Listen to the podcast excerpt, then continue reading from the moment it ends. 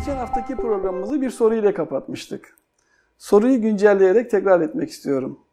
Bugün itibariyle 2 trilyon 67 milyon liralık e, kredinin ne kadarı yatırıma gitmiştir demiştik.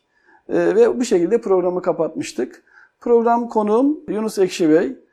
Hocam hoş geldiniz öncelikle. Hoş buldum. Teşekkür ee, ederim. Ben devam etmek istiyorum. Ee, soruyu tamamlayayım hocam. Ee, tam da denk geldi. Ee, Ekonomi Bakanımız Sayın Zeybekçi'nin bir açıklaması oldu. Açıklama aynen şu şekilde. Mevduata ödenen ya da başka şekilde temin edilen paranın giriş maliyetiyle satış fiyatı arasında bir bölüm var. O bölümü oluşturan enstrümanlarda kurumun da maliyeti var. Vergiler, harçlar gibi. Paranın ilk giriş ve satış maliyetleri arasındaki kamu kaynaklı vergi gibi yükler sıfıra indirilmeli diyor. Buradaki amaç tabii kredi maliyetlerinin düşürülmesi şeklinde. Siz bu yaklaşımı nasıl değerlendiriyorsunuz ve gerçekten bunun bir faydası olabilir mi hocam? Buyurun. Evet faydası tabii ki vardır. Hatta çok büyük bir faydası vardır. Ama bu fayda millete, devlete değildir. Bu fayda bankalarıdır. Sayın Zeybek'in yapmış olduğu açıklamayı halkımızın anlayacağı dille çevirirsek Sayın Zeybek şunu söylüyor. Diyor ki devletimiz faizci sistemi, mekanizmayı devam ettiren bankaların daha çok halkımıza kredi vermesi ve borçlandırması e, portföyünü genişletebilmemiz için mevcut bu kredilerin üzerinden, bankaların üzerinden alınan vergileri kaldıralım diyor. Yani onlar faiz gelirlerini diyor arttırırlarsa, gelirlerini bu noktada arttırırlarsa kredi oranlarını düşürecekler. Biz bunu da diyor e, o haberin e, devamında önce kamu bankalarından başlatalım diyor. Sonra diğer bankalarda, özel bankalarda bunu takip edecektir diyor. Yani bir rekabet usulü gereği. Peki burada kim kazanacak? Kim kazanacak burada? Millet mi kazanacak? Şimdi devlet mi kazanacak? Hocam ben burada soruyu geçen haftaki sormuş olduğumuz soruya bağlarken orada e, kredilerin yatırıma kullanılıp kullanılmadığı noktasına dikkat çekmek için sordum. Dolayısıyla burada da Sayın Ekonomi Bakanımızın açıklamasından yatırıma gidecek olan değil rakamların işte, değil öyle değil. E, fayda, öyle de, öyle evet. değil. Öyle değil. Şu anda COBİ'lere geçen Sayın Başbakanımızın yaptığı açıklamada COBİ'lere verilen kredi miktarı 489 milyara dayandı. Bu COBİ garantili fonlarda bu buna müthiş bir destek sağlıyor. Peki bu COBİ'ler bunlara yatırıma mı gidiyor bu kadar rakam? Siz şimdi son 10 yılın ortalamasını aldığınız zaman 40 milyar dolarındadır. Evet. Türkiye Cumhuriyeti Devleti'nin yapmış olduğu yatırım. Siz 489 milyar COBİ'lere kredi vermişsiniz. Neredeyse ortalaması yine 40, 40 milyarın üstüne geliyor. E peki devlet kadar COBİ'ler yatırım alanı mı açtı? İstihdam alanı mı çoğaldı? Bu 489 milyar yatırım mıdır? Hayır mümkün değil. Hayır bunlar şudur. Bir döngü içerisinde mevcut sistemin döngüsünün devam etmesi için evet. kredilerin sürdürülebilir bir hal kazandırılmasıdır. Yani COBİ'ler bunları aldığı zaman bunu defaatle her zaman söylüyoruz. Bunları borçların ödenmesi için kullanıyorlar. Ha bunun kısmı çok cüzi bir noktada yatırıma akan kısımları vardır. Ama bu ciddi bir orana tekabül asla etmiyor. Asla etmiyor. Sayın Zeybi'nin burada yapmış olduğu açıklamayı önce ilk itiraz edecek olan Sayın e, Maliye Bakanı Sayın Ağbal'dır. Yani e, tabiri caizse göbeği çatlıyor Sayın Ağbal'ın vergi toplamak için, maliye politikalarını uygulamak için. Evet.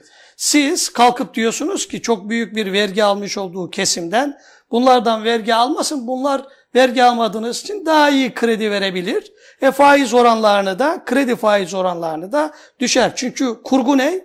Vermiş oldukları krediler sözüm ona yapılan tasarruflarda yatırıma gidiyor. Oysa ki hiçbiri yatırıma gittiği söz konusu değil. Sadece döngü devam ediyor. Yani faiz döngüsü devam ediyor. Orada, orada, orada bağıntıyı da koyuyor e, Sayın Ekonomi Bakanımız. 100 birimlik kredi için 10 birimlik kısım depoya gidiyor şeklinde. Şimdi depo dendiği zaman halkımız ne anlar? O kavramlar da çok önemli. Bu finans dilinde kullanılan kavramlar. Sayın Zeybek burada depoyla kastetmiş olduğu şey aslında bankaların herhangi bir halkın parasını istemesi karşısında yüzde on stokta para tutmak zorunluluğu var. Biz ona kısmi rezerv sistemi diyoruz. Merkez Bankası da bunu yüzde on tutmak zorunda. Sayın Zeybek şöyle diyor. Diyor ki siz canım niye bunu depoda da tutuyorsunuz? Şimdi kredi kabiliyetleri artacak ya. Bunu da tamamen kredi olarak verilsin diyor. Yani yüzde on kısmı da. Bu dehşet bir şeydir. Bir ekonomi bakanının söyleyebileceği bir şey değildir bu. Yani bir e, halkın belli bir kısmı, yüzde bir kısmı parasını almaya gitse bankada para bulamaz. Ödeyemez. O zaman sistem ne yapar? Sistem çöker. Sayın Zeybek de diyor ki işte bu yüzde on zorunlu karşılıkta kredi olarak verilsin. E verildiği zaman bunların şu demektir bu. Yani bankayı besleyin diyor. Banka zaten sanal, dijital olarak bir kredi e, portföyü oluşturuyor. İstediği gibi bunu oluşturuyor. Siz de hukuken buna e, bir zemin e, oluşturacak şekilde açıklama yapıyorsunuz. Dediğim gibi buna ilk itiraz edecek olan Sayın Naci Ağbal'dır. Olmalıdır diyorsunuz. İtiraz Olmalıdır, etmelidir. olur da. Olur da bu vergiyi sen buradan alacaksın. Bak motorlu taşıtlar vergisini yüzde kırka niye çıkardı? İktidar kendisini riske atıyor. Böyle bir vergi oranı olmaz. Sayın Cumhurbaşkanı müdahale etti, yüzde yirmi beşe indirildi değil mi? Evet. E şimdi o başka bir yerden çıkartılacak. Onunla ilintili. Ben söyleyeyim size cezalardan. Şimdi ara sokaklarda bile polisler bekler. Halkımız her yerde hata yapar, trafik hatası Evet, yapar. evet. Bekle şimdi oradan tedarik edilecek. Bu açıklama hükümet adına çok ciddi manada sıkıntılı bir açıklamadır. Yani e, kabine, bakanlar kabine içerisinde e, birbiriyle çelişen açıklamalardır. Anlaşıldı hocam. Ee, diğer soruya geçeyim hocam. Sayın Başbakanımızın %70 ödemesiz, %30 geri ödemeli KOBİ destek fonu sağlayacağı şeklinde bir müjde verdi. Bir müjdeli haber geçti. E, Bu destekler e, yatırıma giderse piyasanın canlanması söz konusu olabilir mi? Evet yatırıma giderse piyasa canlanır. Ama Sayın Başbakanımızın da şunu bilmesi lazım. Tasarruf eksikliğini dilinden düşürmeyen Sayın Mehmet Şimşek'in bu sözünü Sayın Başbakanımız da sık sık kullanmaya başladı. Bunun ne demek olduğunu özüne indiği zaman yatırıma gitmediğini görmesi lazım. Şimdi bak az önce ifade ettim. KOBİ'lere verilen destek 489 milyara çıktı. İşte son bu garantili KOBİ olarak yapılan artış bu ifade etmiş olduğunu şey 2 trilyon 43 milyardı. Bir hafta önce benim baktığım verilen krediler. E şimdi 2 trilyon 67 milyon. 67 milyara çıktı. Bu arada burada Şimdi e, pardon buyurun. sorduğunuz sorunuz önemli. Bu şimdi yatırıma mı gitti? KOBİ bunu yatırıma gitti. Götürdü. Yani yani buradaki 27 milyarlık yatırım alanı mı açıldı? Yatırım dediğiniz zaman istihdam demektir. Ya üretim demektir. Sizin hangi üretim portföyünüz, hangi üretim indeksiniz arttı? Ya da mevcut TÜİK'in açıkladığı işsizlik oranları düştü mü? Hayır. Hayır. Nasıl yatırıma gidiyor?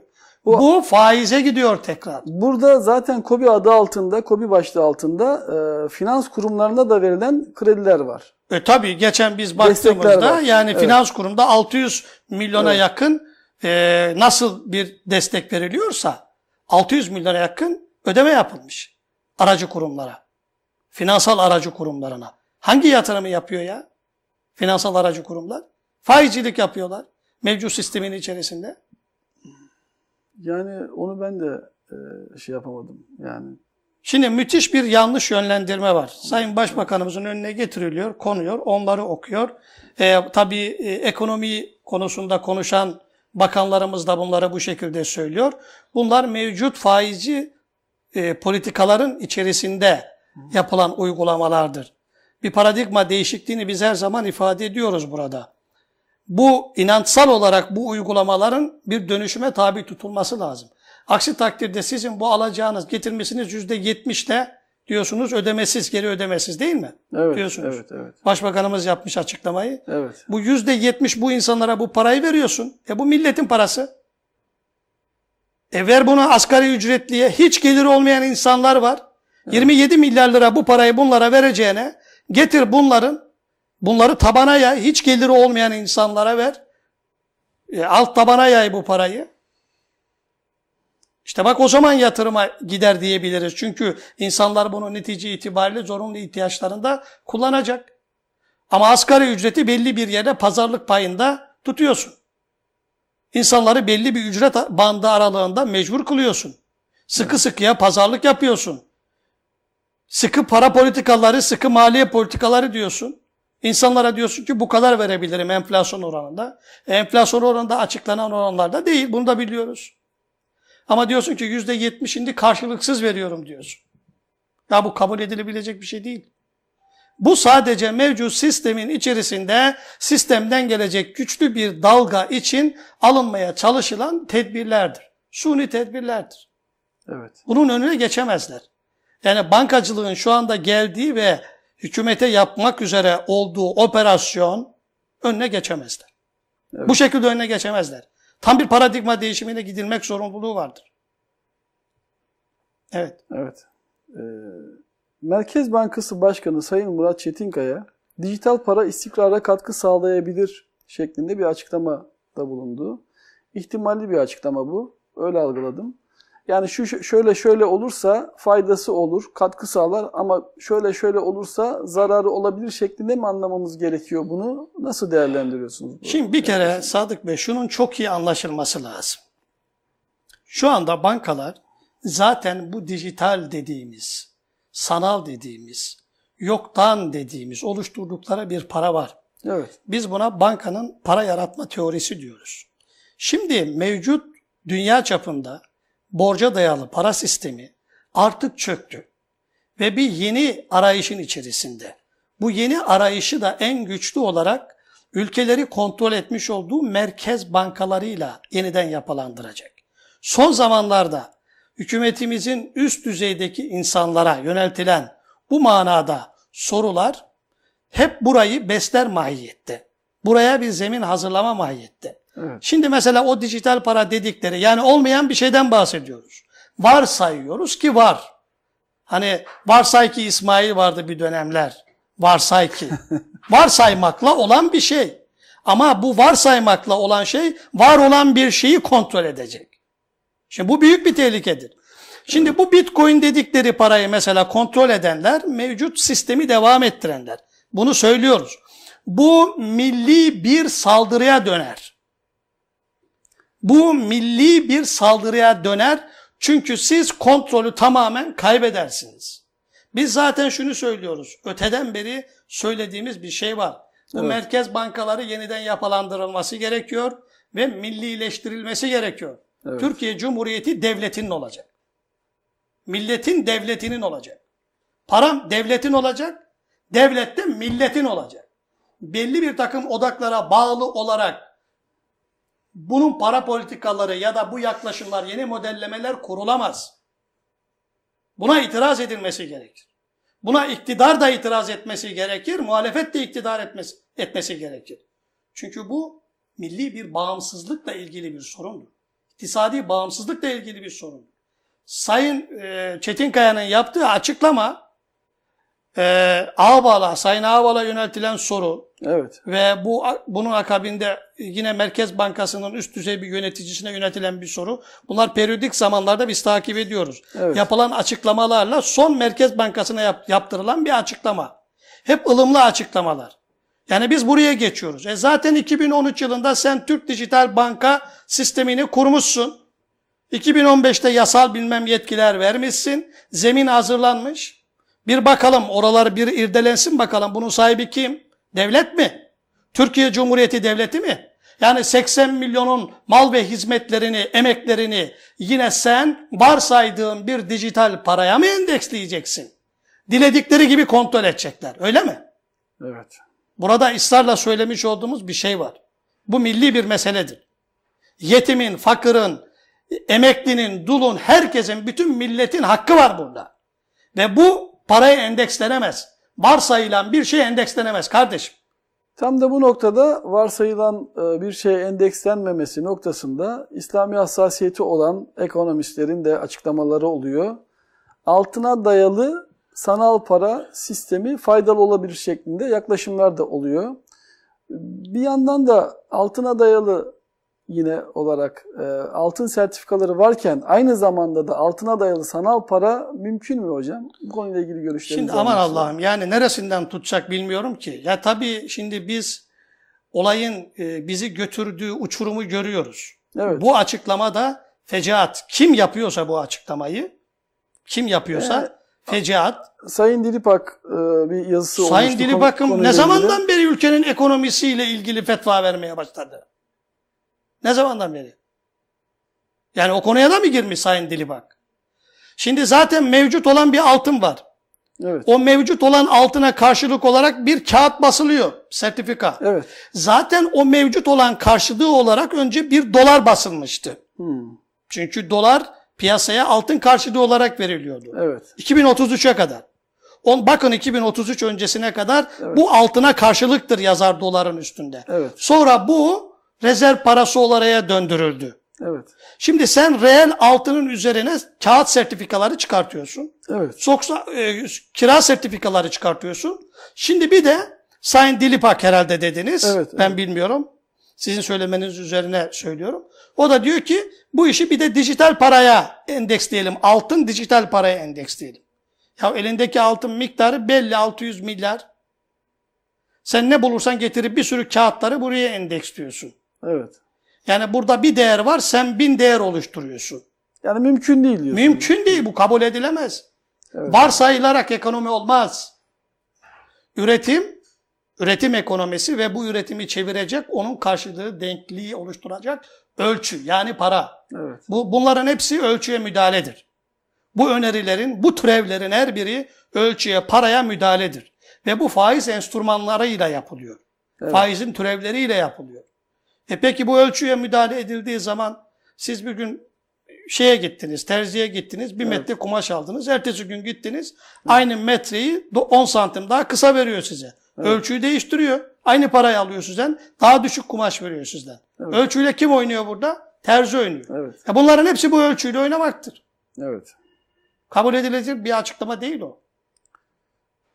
Evet. Bu mümkün değil diyoruz. Ee, tabii yine doların e, yine piyasa hakimiyetine baktığımız zaman yine o da altına dayalı olarak ilk çıkış e, gerçekleştirdiği için Evet. yani bu da mümkün olsa dahi aynı bu şekilde mümkün olabilir. Tabii, Karşılığı olmayacak bir şekilde Tabii, mümkün olabilir. tabii canım, tabii. Evet hocam bir de son olarak e, şu ana kadar yetkililerin açıklamalarını hep eleştirdiniz. E, peki e, Sayın Akşener'in kurmuş olduğu İyi Parti ve bu İyi Parti'nin iktisadi ve ekonomik olarak tabanın ekonomisine katkı sağlayacağı konusundaki düşünceleriniz e, Şimdi Sadık Bey, mi? yetkilileri hep eleştirdiniz diyorsunuz. Bizim e, böyle sürekli eleştirme gibi bir e, arzumuz yok. Evet. Ama çok ciddi manada rahatsız oluyoruz. Gördüğümüz müthiş yanlışlıklar var. Evet. Bunların biz bu eleştirilerimizi dile getirirken e, yöneticilerimiz de bunlara kulak kabarsın, halkımız da uyansın. Gördüğümüz büyük bir tehlike var ve bundan uyanılması gerek. Şimdi dolayısıyla bunu niye söylüyorum? Bizim gayemiz birilerini yermek, e, kötülemek değil. Böyle bir gaye amacımız yok. Milletimizin ve devletimizin menfaatine inandığımız, bildiğimiz kıstaslar ve ölçüler neyse onları söylemeye çalışıyoruz. Evet. Ha bunun aksini söyleyen varsa biz her zaman söylüyoruz. Buyursun gelsinler istedikleri yerde konuşalım bizi de ikna etsinler. Bizim söylemediklerimizin tam tersi olduğunu bize söylesinler. Bizim bilmediğimiz bir şey var mı? Oysa ki biz bu işi afaki değil, bir takım köşe yazarlarından değil, direkt devletin resmi açıklamaları ve kurumlarından Evet. takip ediyoruz. Dolayısıyla buradan samimiyetimize e, en ufak bir zeval gelmesini istemem. Evet. Şimdi Sayın e, Meral Akşener İyi Parti'yi kurdu. Ben Sayın Akşener'in kurmuş olduğu partinin her şeyden önce samimiyetimle ifade edeyim. Milletimize, devletimize hayırlı olmasını, hayırlar getirmesini temenni ediyorum. Çünkü iyi bir iktidar, güçlü bir iktidar, kaliteli, iyi bir muhalefetin eleştiri ve e, yönlendirmesiyle e, çalışmalarını sürdürebilir. Evet. Şimdi bu düşünceyle hareketle elbette siyasal süreci itibariyle getirilebilecek eleştiriler var. Ama ben e, İyi Parti'nin e, değerlendirirken alanımız gereği de programındaki ekonomik e, taahhütlerine, ekonomik önergelerine bakacağım. Şimdi İyi Parti'de tahmin ediyorum ki ekonominin bu o, kısımlarını ortaya koyan Sayın Durmuş Yılmaz. Durmuş Yılmaz daha önce MHP'de milletvekili yapmış. Merkez Bankası'nda 2007 ile 2006 2011 arasında Merkez Bankası'nda başkanlık yapmış bir kardeşimiz. Evet. Ee, Dur- Durmuş Yılmaz'ın yapmış olduğu e, bir açıklama var. Sayın Osman Arol Ata yapmış olduğu bir açıklama var bu konuyla ilgili. Oradan birkaç pasaj okumak istiyorum. Buyurun. Konuşmamı İyi Parti'nin üzerinde buraya kuracağım. Sayın Durmuş Yılmaz diyor ki, refahı toplumun her kesimine adil dağıtımı gereği e, gereğine dayanmaktadır. Refah toplumun her kesimine adil dağıtımı gereğine dayanmaktadır. Ekonomi programımız nihai hedefi dengeli ve sürdürülebilir, kapsayıcı ve dışa bağımlılığı azaltacak bir büyüme ve paylaşım modeline geçmektir. Dışa bağımlılığı azaltacak. Dışa bağımlılığı kaldıracak demiyor. Bir modelden bahsediyor. Bu model nedir? Şimdi göreceğiz onu. Bu modele geçmektir. Değişik bir model kuracağız. Evet. Muhtemelen 5 yıldır Merkez Bankası'nın başında e, başkanlık yapmış Sayın Yılmaz farklı bir şey söyleyecektir. Evet. Şimdi burayı okuduğumuz zaman. Ve diyor ki Sayın Yılmaz e, serbest piyasa sistemine her durumda kısıtlı kaynakları en etkin biçimde dağıtmadığı ve toplumsal ahengi bozacak boyutlarda gelir ve servet eşitsizliğine yol açtığı gerekçelerini göz ardı etmeden. Ha demek ki servetin tabana inmesini engelleyen mevcut sistem buna değişik bir şey getirecek diyor. Yani 5 yıl uygulam Merkez Bankası'nda bunu özellikle okuyorum. Evet. Merkez Bankası'nda 5 yıl uygulamış olduğu politikaların aksine paranın, servetin halkın tabana ineceği bir modelden bahsediyor. Şimdi heyecanla bekliyoruz bu ne olabilir diye. Evet. Türkiye'nin son 10 yılda içine düştüğü orta gelir tuzağından kurtulması için hızlı bir bilgi çağına yakalayıp gereken sanayi dönüşümünü tamamlayacak gibi cekcak devam ediyor. Son 10 yıl içerisinde Sayın eee Yılmaz Bey de şeydeydi. Hükümetle beraber Evet. çalışıyor. Evet. Şimdi eleştirmiş olduğu politikalara kendisinin payı vardır desek isabetli olmuş olur mu? Merkez Bankası'nın uygulamış olduğu politikalar Evet. Evet. isabet eder mi? Eder. Şimdi o zaman farklı bir şey söylüyor herhalde İyi Parti'ye geçtiğine göre. Yani yoksa ben şu partiye küstüm, bu partiden istediğim pozisyona gelemedim, e, buradan ayrıldım, yeni bir iyi bir parti kurdum, ben şimdi halka bir şey vaat ediyorum Bu diyor. mü diyor. Öyle mi acaba? Yoksa buradaki aynen bir parça ayrılmış burada sözüm ona yeni bir şeyler mi söylüyorlar? Buna bakalım. Şimdi bakın ekonomi olarak şöyle diyor. Ekonomi politikalarımızın nihai hedefi dengeli, sürdürülebilir, kapsayıcı dışa bağımlılığı azaltacak bir büyüme ve paylaşım modelinin yaşama geçirmektir. Hala bir şey yok. Bir büyüme, bir paylaşım modeli. Nedir bu? Neyi nasıl yapacaksın? Paranın girişi nasıl olacak? Mesela büyüme modeliyle ilgili para piyasaya nasıl girecek? Paranın sahibi piyasaya nasıl, yatırımları nasıl destekleyeceksin? Soruları sorduğumuzda buraların cevapları söz konusu değil. Devam ediyor. Bu nedenle küresel ekonomi politiğin parametrelerini doğru okuyan, buna uygun politika geliştirilmesini önceleyen. Ha dur şimdi. Hmm. Küresel ekonominin politikalarına uygun politik geliştirmesini önceleyen. Doğru okuma diyor. Doğru okuma ve uygun oraya bağımlılıktan bahsediyorsun. Bir sadakat göstergesidir bu. Demek ki küresel elit güçler mevcut finansal sistemini nasıl yapılandırırsa sen bu mevcut Merkez Bankası'nı Evet. bu aidiyet duygusuyla devam ettireceğim diyorsun. Ve temel ilkelerinde şunu söylüyorsun. Diyorsun ki yüksek büyümenin bedelli yüksek enflasyonu, yüksek dış açıklar ve yüksek kamu açıkları olmamalıdır. Enflasyonun kalıcı olarak düşmesi ve fiyat istikrarının sağlanması için dış açığın kapatılması istikrarı yani kur istikrarı diyor. Evet. Peki sen hangi modeli uygulayacaksın kur istikrarında? Yüksek faiz, düşük kur uyguladın sen bütün sürecin içerisinde. Evet. Hangi kurun hangi modelini uygulayacaksın? Serbest kur, dalgalı kur, sabit kur. Hangi kur uygulayacaksın? Hangi modeli uygulayacaksın? Var mı bunun adı? E yok. Burada Jack Jacko diyorsun sen. Şimdi beni ilgilendiren burası. Sen bir parti kurmuşsun.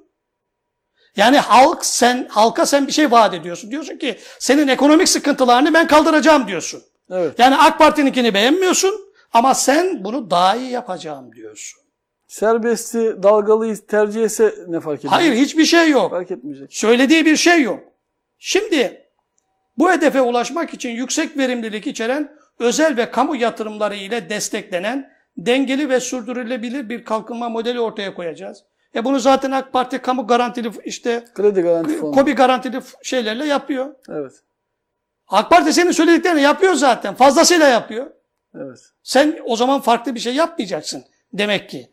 O zaman sen eleştirmiyorsun aslında ciddi manada. Sonra maliye politikalarımızı enflasyonun kalıcı olarak düşük tek haneli seviyelerine indirilmesine destek olacaktır. Bu ne demektir biliyor musunuz Sadık Bey? Maliye politikaları enflasyonu düşük haneye nasıl tutar biliyor musunuz? Vergileri arttırarak Arttırarak. Evet. piyasadan parayı çekerek, yüksek vergiyle ve talep kırarak. Piyasadan parayı çekersiniz, talep olmaz. Talep olmadığı için enflasyon olmaz. Bak diyorsun ki sen maliye politikalarına müdahale edeceğim. Ve bunu böyle vergi Vergileri arttıracağım demiyorsun, enflasyon düşüreceğim. Bunu diyorsun. böyle diyorsun. Fark etmiyor. Ha, fark etmez. Bu budur. Bu böyle okunur. Devam ediyor. Diğer yandan Türkiye Cumhuriyet Merkez Bankası'nın operasyonel ve araçsal bağımsızlığı çerçevesinde kalıcı, düşük enflasyon ve fiyat istikrarını hedefleyen para politikaları izlenmesi desteklenecektir. Al. Al işte. Al işte. Bu iyi Parti'nin bitişidir Allah. mevcut sistemi en iyi şekilde sadakat gösterecek şekilde para politikalarına özgürce devam edecekler.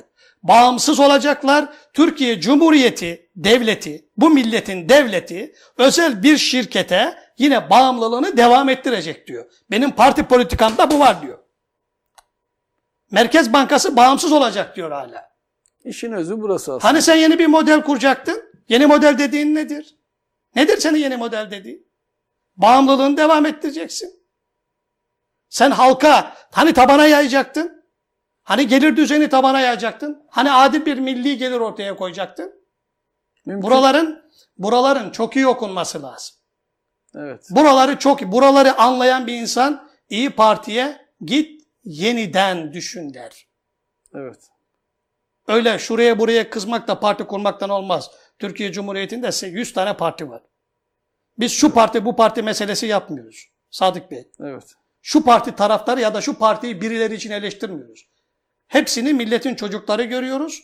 Adam gibi yapacaksınız bu işi. Milletle bütünleşeceksiniz. Bu söylemlerin hiçbiri milletin menfaatine değildir. Bu parti programı yeniden yazılsa gelseler bana iki saatte yeni bir program yazarım onlara.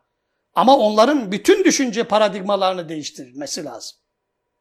Yani sadece ekonomik pro- e, programını eleştiriyorsunuz. Benim Diğer- ilgi alanım şimdi Evet. bu olduğu için eleştiriyorum. Diğer konular zaten beni ilgilendirmiyor. Oraları eleştiren eleştirsin. Benim konuma değil. Ha bu vesileyle e, onu da anmış olayım. E, haklı bir eleştiri Evet. e, e, bu manada. Kurucular Kurulu'nda zannedersem İyi Parti'nin e, rahmetli Bunsun Yazıcıoğlu'nun dava dosyasında sanıklarından biri olan Ali Lapanta Lafanta evet. e, ismindeki e, şaibeli ve aç, e, aklanmamış bir ismi İyi Parti'de vahim bir yanlıştır diye Sayın Yavuz Ağır Alioğlu evet. e, Türkiye ifadelendirmişti. İnisiyatif Evet. Merkezi Başkanı Yavuz milliyetçi Bey'e de- bir cena olarak eleştirmiştir. Mesela ona onların cevap vermesi gerekir. Yani siz bu çıkışı yapıyorsunuz. Böylesine bir değerin partinin içerisinde Evet. e, olması, bu insanın olması sıkıntılı. Sonra e, çünkü o kadar dokunulacak konular var ki para politikası ile ilgili şöyle söylüyor. Mesela bunların ben Sayın e, Durmuş Yılmaz'ın kaleminden geçtiğine inanıyorum. Çünkü İyi Parti'de bunları bu şekilde ifade edecek bir zenginlikte olan, background'da olan bir insan yok. Merkez Bankası ile ilgili bu para ve maliye politikalarını muhtemelen odur. Yani değilse de itiraz ederler, düzeltirler. Değilse de Biz bunu en azından onaylamıştır yani. Evet. Evet. Para politikaları, Türkiye Cumhuriyeti Merkez Bankası para politikalarının belirlenmesi ve uygulanmasında operasyonel ve araçsal bağımsızlığına sahip olacaktır. Evet. Şimdi sen yeni bir parti kuruyorsun. Bu milleti faiz sistemiyle inim inleten bir mekanizma var. Merkez Bankası. Kurulu bir düzen, borca Evet, dayalı bir evet, yapı. Evet. Ve sen diyorsun ki o üst akıla bu partiyi kurarken şu garantiyi veriyorsun. Milletin bu programı okumaz diyorsun. Okusa da anlamaz diyorsun. Ama onlara bu kadar açıklıkla taahhüdünü yerine getiriyorsun. Sadık Bey, şu ifade bu millete hıyanettir. Evet. Bu milletin üretmiş olduğu mal ve hizmetleri sen özel bir şirketin denetim ve kontrolüne veremezsin. Millet milli iradesini kendisi seçiyor. Sorumlu da ben onu tutarım. Hangi iktidarı, hangi partiyi seçerse sorumlu odur. Bugüne kadar sen Merkez Bankası'nın bu kadar uygulamış olduğu yanlış politikalardan dolayı sorgulandığını hiç gördün mü? Kim bedelini ödüyor? Evet. Kim bedelini ödüyor? İktidar ödüyor. Evet. Değil mi? Tokatı kim yiyor? Millet İktidar. yiyor, millet o zaman yiyor. bütün sorumluluk, bütün kontrol onda olması lazım. Onun için biz bu milletin, devletinin parasının kendisinin olması gerektiğini söylüyoruz. Bu dışa bir bağımlılıktır. Dışa bağımlılıktır. Şimdi niye çırpınıyoruz mesela kendi paramızla dış ticaret yapalım diye? Evet. Dolara bağımlı kalmayalım diye değil mi? Kendi ülkeler kendi aralarıyla ticaret yapsınlar. Amaç ne burada? Ticaretin gerçekleşmesi. Kullandığın ölçü de kendi ölçü birimleri. Siz bunu yapabilir misiniz? Yaparsınız. Ama şu andaki para da milli para değil ki. Milli para değil ki. Devletin değil ki. Evet. Milletin devletinin değil ki. Ya bu çok önemli bir şey. Bu bütün ekonominin modelini değiştirecek başlangıç noktası burasıdır. Milletin bütün sorunlarını, temel sorunlarını çözecek olan burasıdır. Burada müthiş bir algı var. Müthiş bir operasyon var.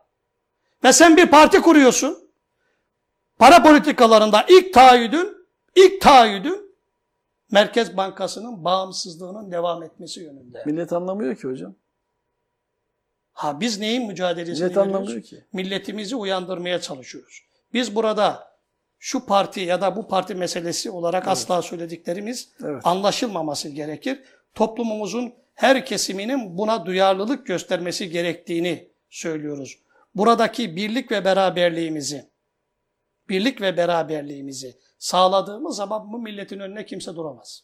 İnşallah. Biz iktisadi olarak kendi gücümüze ulaşabilmemiz için bu paranın kontrolünü devletimizin eline vermek zorundayız. Ha bunu söyledik, bir daha söyleyelim. Anayasal olarak Türkiye Cumhuriyeti'nin anayasasının 87. maddesinde para basma yetkisi Türkiye Cumhuriyeti Büyük Millet Meclisi'ne aittir. Anayasal olarak bu yetki meclise aittir. Ve bu yetkinin azınlık bir hükümetle anayasal bir yetkinin anayasa değişikliğine gitmeden devredilmesi olacak şey değildir. Ha bunu devredecekseniz Merkez Bankası'na vermişsiniz ya Evet. para basma yetkisini özel bir şirkete vermişsiniz ya anayasaya terstir şu anda. Yasal değil. Yasal değil, anayasaya terstir. Bunun güçlü bir itiraza, şimdi biz şimdi anayasaya gidecek, bunu getirsek, biz anayasada öyle ya da böyle sistematik olarak bunun geri çevrileceğini biliyoruz. Hangi argümanları kullanacakları için. Ama millet ayağa kalkarsa, iktidarımız, bakın ayrım yapmıyorum, iktidarımız, muhalefetimiz, buradaki işin vahametini kavradığı zaman bu milletin önüne daha durulamaz Evet. kendi gücümüzü, kendi iç dinamiklerimizle harekete geçiririz. Dolayısıyla İyi Parti ile ilgili tekrar şunu ifade ediyorum. Umuyorum ki bu eleştirilerimiz dikkate alınır ve İyi Parti yeni bir program yazar. Aksi takdirde bu yazmış olduğu program özellikle bu Merkez Bankası'na göstermiş olduğu sadakat bizim sürekli eleştirilerimizin hedefi olacaktır. Çünkü milleti aldatmayacaksınız. Ha, diğer alanlara zaten ihtisas sahibi olanlar değerlendirsin. Ama milleti kandırmayacaksınız. Millete umut oluyorum mantığı içerisine girip de aldatmayacaksınız. Öbüründen farkı yok. Evet. Çok teşekkür ediyorum hocam. Ağzınıza sağlık. Ee, programımız burada sona erdi. Ancak bir kitap tanıtımı kısmımız var. Profesör Doktor Mete Gündoğan'ın alabilirsek e, evet karşı kamera. Profesör Doktor Mete Gündoğan e, hocamızın e, Narkoz isimli kitabı dördüncü baskıya girdi. Dolayısıyla e, tebrik ediyoruz kendilerini. Aynı zamanda yine bu başarıda en az e, yazarı kadar etkisi olan destek yayınlarını da kutluyoruz. E, biraz önceki konularımızın ana hatları ile e, Sayın e, Profesör Doktor Mete Gündoğan kitabın içerisinde e, özetlemiş. E, yani izleyenlerimize tavsiye ediyoruz. Sizin söyleyeceğiniz bir şey varsa hocam. Tekrar teşekkür Evet. ediyorum. Hayırlı akşamlar diliyorum. Evet değerli izleyenler e, Allah'ın selamı, rahmeti ve bereketi üzerinize olsun. Hayırlı günler diliyorum.